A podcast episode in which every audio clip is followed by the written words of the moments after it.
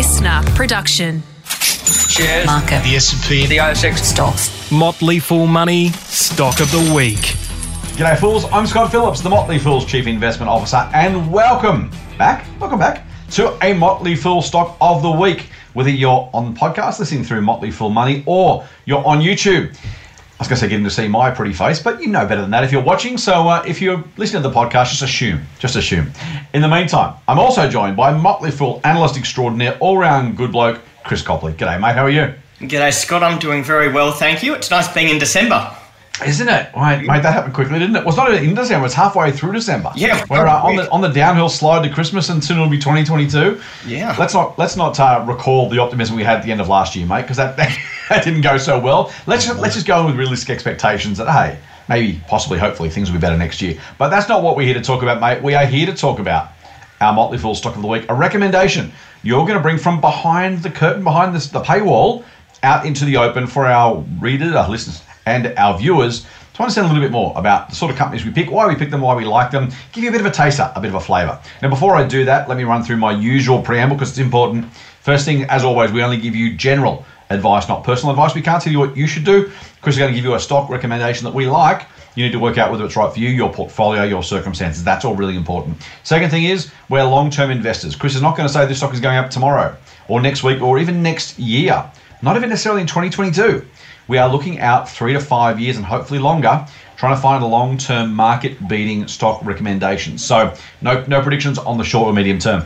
And lastly, we're recording this, as we've already said, in mid December of 2021. Uh, things change. Prices change, companies change, new announcements are made, competitive environments and landscapes change. This may not be a buy recommendation forever.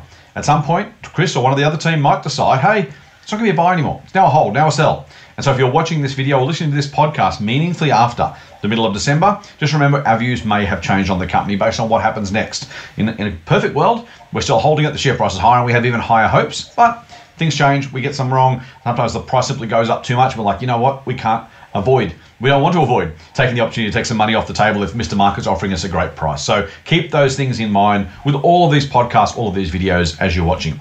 Mate, let's get into it. Maybe you can give us the name of our stock of the week this week and give us a quick summary of what the business actually does. Yeah, so um, so my stock of the week this week is Healthia, which um, trades under the ticker code HLA on the ASX, and and Healthia essentially it, owns an integrated portfolio of allied health businesses across Australia. So um, Healthia is headquartered in, Queensland, and, and it actually has a number of its clinics within Queensland. Though they're quickly expanding around the country as well, and and also with their recent acquisition of, of Back in Motion Group, they're also expanding into New Zealand too. But but yeah, across the company's portfolio of allied health businesses are, are more than 100 physiotherapy clinics, um, more than a dozen hand therapy clinics, 45 optometry stores, and one wholesale eyewear frame distribution business, um, 94 podiatry clinics, and six retail footwear stores, and also two orthotics uh, laboratories. So. So essentially, the, the business seeks to grow both through organic means, but uh, as well as uh, through acquisition. So the company's made a number of uh, acquisitions over the last few years. So it's, it's essentially a, a roll-up company, which which certainly relies in, in a large part on the, the capital allocation skills of, of management, but but it also benefits from the fact that the, the allied health market is is extremely fragmented. So so there's a, a very high number of, of small practices around Australia, and this brings um this brings opportunities, um, but also risks for the business, which I know we'll, we'll discuss a bit later on, Scott. So, so, so yeah, it's, it's not a particularly complex business. There, there's a lot of different, um, a lot of different clinics and a lot of different things under its umbrella, but. But, but I think Healthia is it's, it's an under the radar company delivering um, impressive results. So so that is uh, I I guess why I'm, I'm bringing it to the attention of our uh, podcast listeners and, and YouTube viewers today. Love it, Chris. Healthia, of course, is H E A L T H I A, not I E R. Particularly if you're listening to this, it is in the show notes. But uh, just just so you know, again, the code HLA will get you there anyway. Just type in ASX HLA into your favorite search engine and uh, and go from there, mate. It's an interesting business because on one hand, we're talking about allied health, which feels like one category. But as you've already gone through, there must be, it sounds like four or five different kind of specializations within that business. So it's both singular and, and quite diversified, quite fragmented in itself, let alone, as you say, the rest of the market being fragmented. And then you've got the roll up thing, which is either done really, really well by some businesses or really poorly by others, and is often misunderstood by the market. Um, I, there's been a couple of roll ups that haven't gone so well. And frankly, some of them deserve not to go on well because they're operationally t- ordinary businesses. Mm. Others, frankly, the market's just got wrong, and, and, and investors love to blame management when share prices fall. Um, often it's the case that simply people paid too much for too long for some of these businesses. They simply didn't deserve the multiples that were being paid. So it's a really, really fascinating space for me. And as you say, allied health, both are, are very fragmented, also reasonably quickly growing, um, at least relative to health expenditure top part of the market. So keen to get into some of that. Let's go then to the investment case. We've talked about what it is. That's not enough. We want to know why we like it, and most specifically, when we at the Fool make a recommendation in almost every single one of our services, bar one, we aim to beat the market. We are picking stocks. We are saying, you know what, over the next five plus years, we think not only is this going to make money for our members, but make more money than if they invested in the ASX itself, or the All Ords in this case itself, instead. So give us the investment thesis, mate. Give us the buy case. Why do we like Healthia as an investment from today?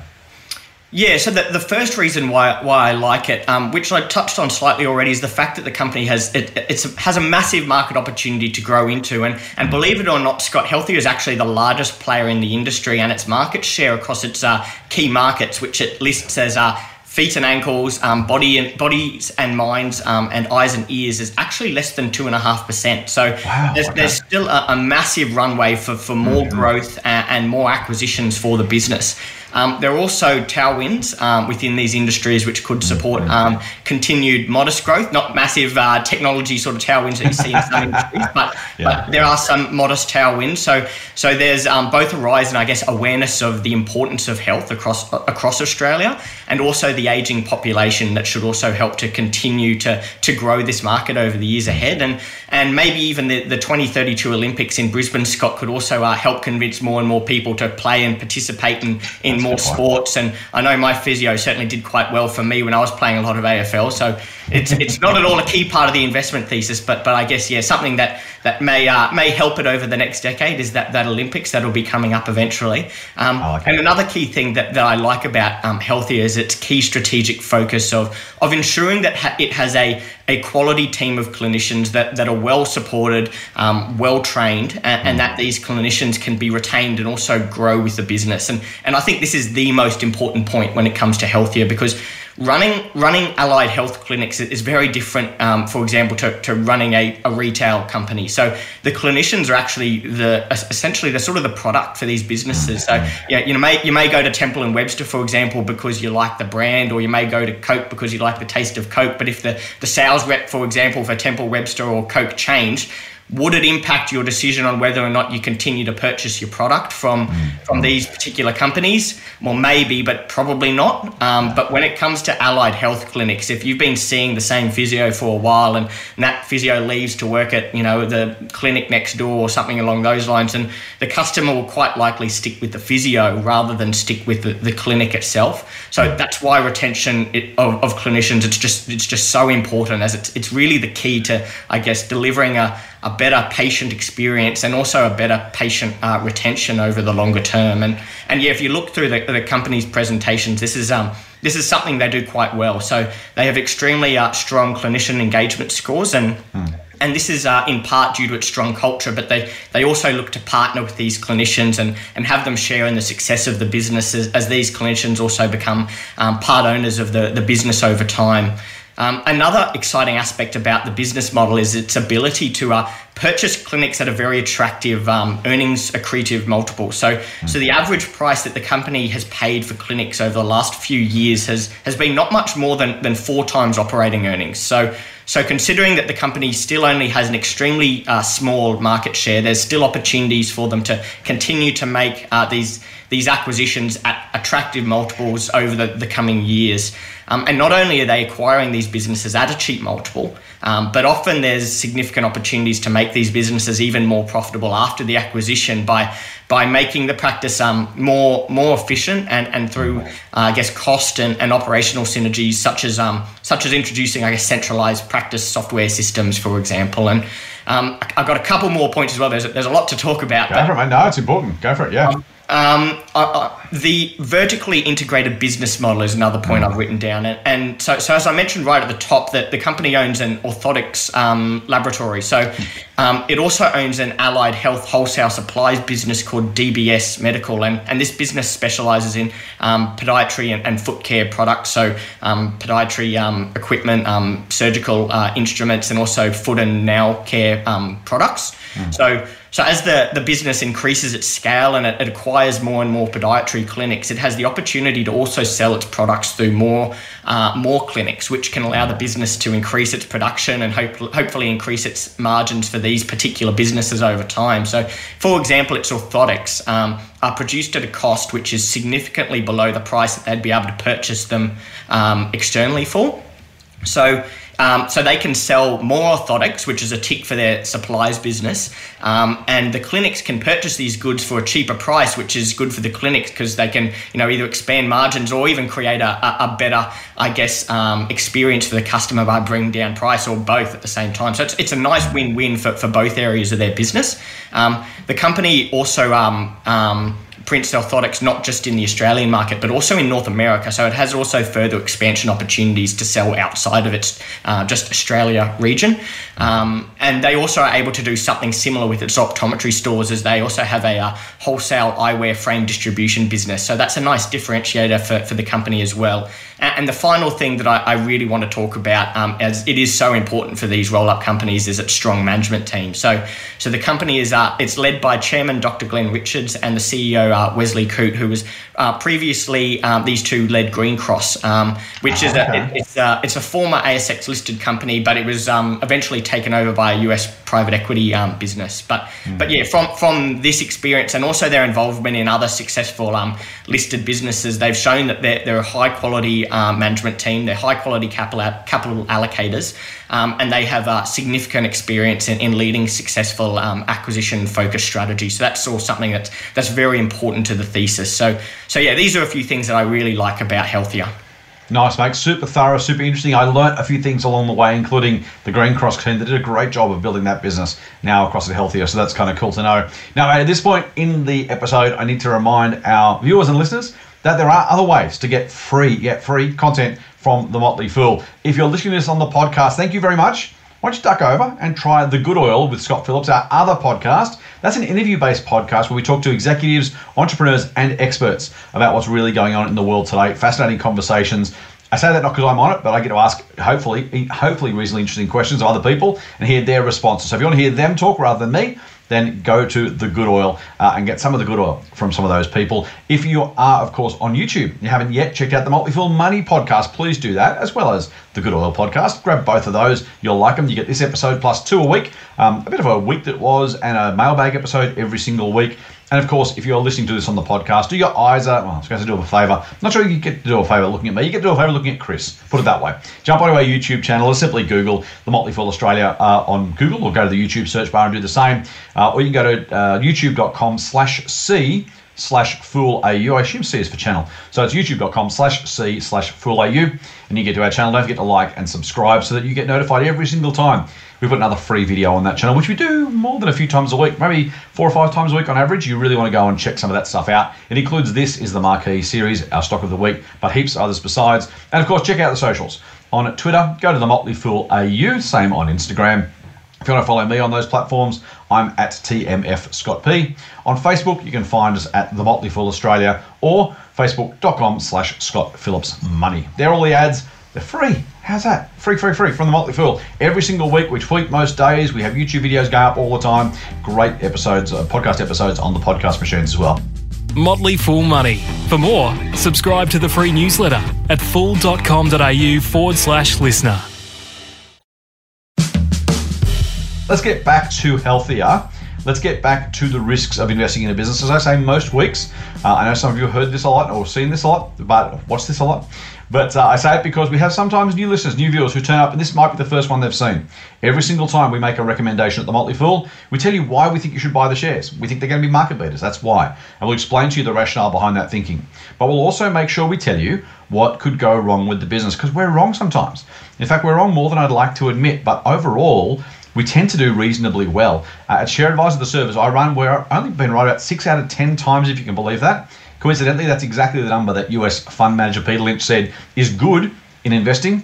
And the good thing is, our winners have made more than our losers have lost. So if you get more winners than losers, and the average winner does more than the average loser, losers, well, that's hopefully a ticket to uh, successful investing. That's what we try and do. Same with other services around the Motley Fool. Of course, I use Share Advisor because I'm intimately familiar with that one. But it's important to know we have our share of losers, and this might be one. I'm sure it won't be. Chris is a smart bloke. He's a good investor, but it might be. And so we want you to be diversified. We want you to make sure you're investing properly and you understand the risks of individual businesses. So that's important. Let's go to their Healthia risks then, Chris. What sort of things are you looking out for that might tell us that the investment thesis is busted, we got something wrong, or the company's gone off the rails? Yeah, the, the key risk for Healthia, in my opinion, is that they're able to retain their clinicians. So, you know, it doesn't really matter how attractive your acquisition prices are if the yeah. business is shrinking organically and making poor acquisitions. So, so therefore, it's, it's important that, that the business um, continues to, to generate um, or, organic uh, organic growth, and, and, to do that requires high levels of clinician uh, retention. So that's something that we'll be watching closely. Um, another risk, and it's a risk um, with all roll up companies, is the ability for management to allocate capital in an effective manner. So, so not paying too much for acquisitions. Um, not getting too close to your debt covenants, and also finding quality um, acquisitions are, are, are likely um, to, that, that are likely to keep growing even after the acquisition is very important. So if we started to lose confidence in, in, in management's ability to do this, then we'd have to review our investment thesis. And and it's worth probably um, doubling down and, and, double highlighting the the um, the debt covenants um, as an important point as well. So the company um, it recently made its largest acquisition to date and and completed a capital raising to do it. And this um, this acquisition did, however, mean that the company is closer to its debt covenants than it has been in the past. Um, it still is in quite a comfortable position, but but it may impact on the level of acquisitions that the company can do in the future, um, which could impact on, on growth rates, of course. And, and the company's been delivering impressive growth rates because it is still um, in the early stage of, of its business journey. So um, every new acquisition makes a material impact on the top and bottom line for this company. So its growth and its ex- execution has been really strong, but but yeah, absolutely, it's important to keep a close eye on the balance sheet. So, so yeah, but but yeah, despite this, like all businesses, there's, there's certainly risks to watch out for. Out for, but from a uh, risk reward perspective, I think Healthia is quite a, attractively positioned, and I think it's going to be a market beater over the next three to five years. Very nice, mate. I will ask you to sum up that investment case in a minute. Before I do, I'm just going to mention debt covenants because you mentioned them in passing. And for those who don't uh, spend their lives looking at balance sheets, like Chris and I do, and others in our team, uh, the, when, when a lender gives you some money, if you're if you're a, uh, a mortgage holder, there's probably not a lot of rules that come with it. If you're a business and you're borrowing money from a bank or from a range of lenders, they will say, okay, well, you can have this money, but there are certain conditions that your business must adhere to, either the amount of debt in total that you can take on, or the interest uh, repayments as a proportion of your profit, for example, or a whole lot of other rules that can be put in place by uh, the, the, banks to make sure they're not taking too much risk or they're limiting the risk by basically kind of putting some some guardrails around what you can and can't do and what they expect. And to Chris's point, um, you know, most of these covenants aren't tested because they're not super generous, but they're not overly onerous normally. But if you push yourself too far or things kind of go badly, you can come up against them. And if you do, the bank can, at its discretion, then demand you repay your whole loan or somehow find, try and find some refinancing. So it's worth being mindful of as you get closer to a debt covenant. That becomes a bigger risk that somehow it can impact the business's ability to grow, even on the in the absolute extreme case to operate. Is that is that fair to say, Chris? No, yeah, that, that's absolutely fair to say, and I think at this stage the risk is more towards the uh, the, the area of growth rather than towards the, the debt covenants. But that is it is always a risk, especially in uncertain times like COVID. You know, if there's a if, if that continues for long periods of time and impacts on a lot of their clinics, then then you know that it could make some debt covenants quite quite scary. But yeah, I think at this point it's mostly focused towards growth, but certainly something to keep a close eye on. Nice. And we're saying, of course, as we said, we mentioned those risks not because we think they're going to happen. If we thought they were going to happen, then we wouldn't recommend the company. We're just saying these are the things that you need to be careful of that the business doesn't fall afoul of or, or run afoul of. All right, mate, let's get to our famous patented, trademarks. Not really. 30 to 60 second elevator pitch, mate. As you join me on the journey from the first floor to the 31st floor, and you're making a pitch as to why I and our viewers and our listeners should consider buying shares in Healthia. What are you telling us, mate?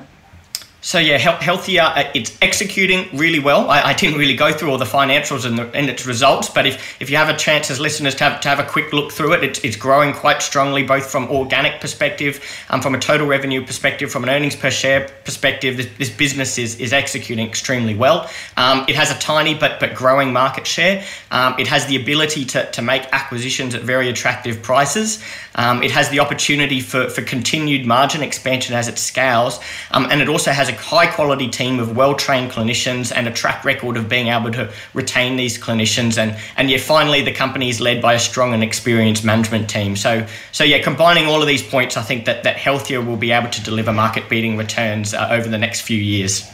There you go, fools. A recommendation for you to potentially consider buying a Healthia HLA on the ASX from all round good bloke, analyst extraordinaire, and gun stock picker Chris Copley. Chris, thank you for sharing your time and expertise with us. We really appreciate it. And to our viewers and listeners, thank you for spending your time with us. We know you can be doing a million other things, and we appreciate you spending some time listening to Chris and I have a chat about Healthia. And all that's left for me to do is say on behalf of Chris and myself and the whole Motley Fool investment team, until next time, Fool on. The Motley Fool and people appearing in this program may have positions in the companies mentioned. General advice only. Please speak to your financial professional to understand how it may pertain to your situation. Subscribe to the free newsletter at fool.com.au forward slash listener. The Motley Fool operates under Financial Services Licence 400691. Listener.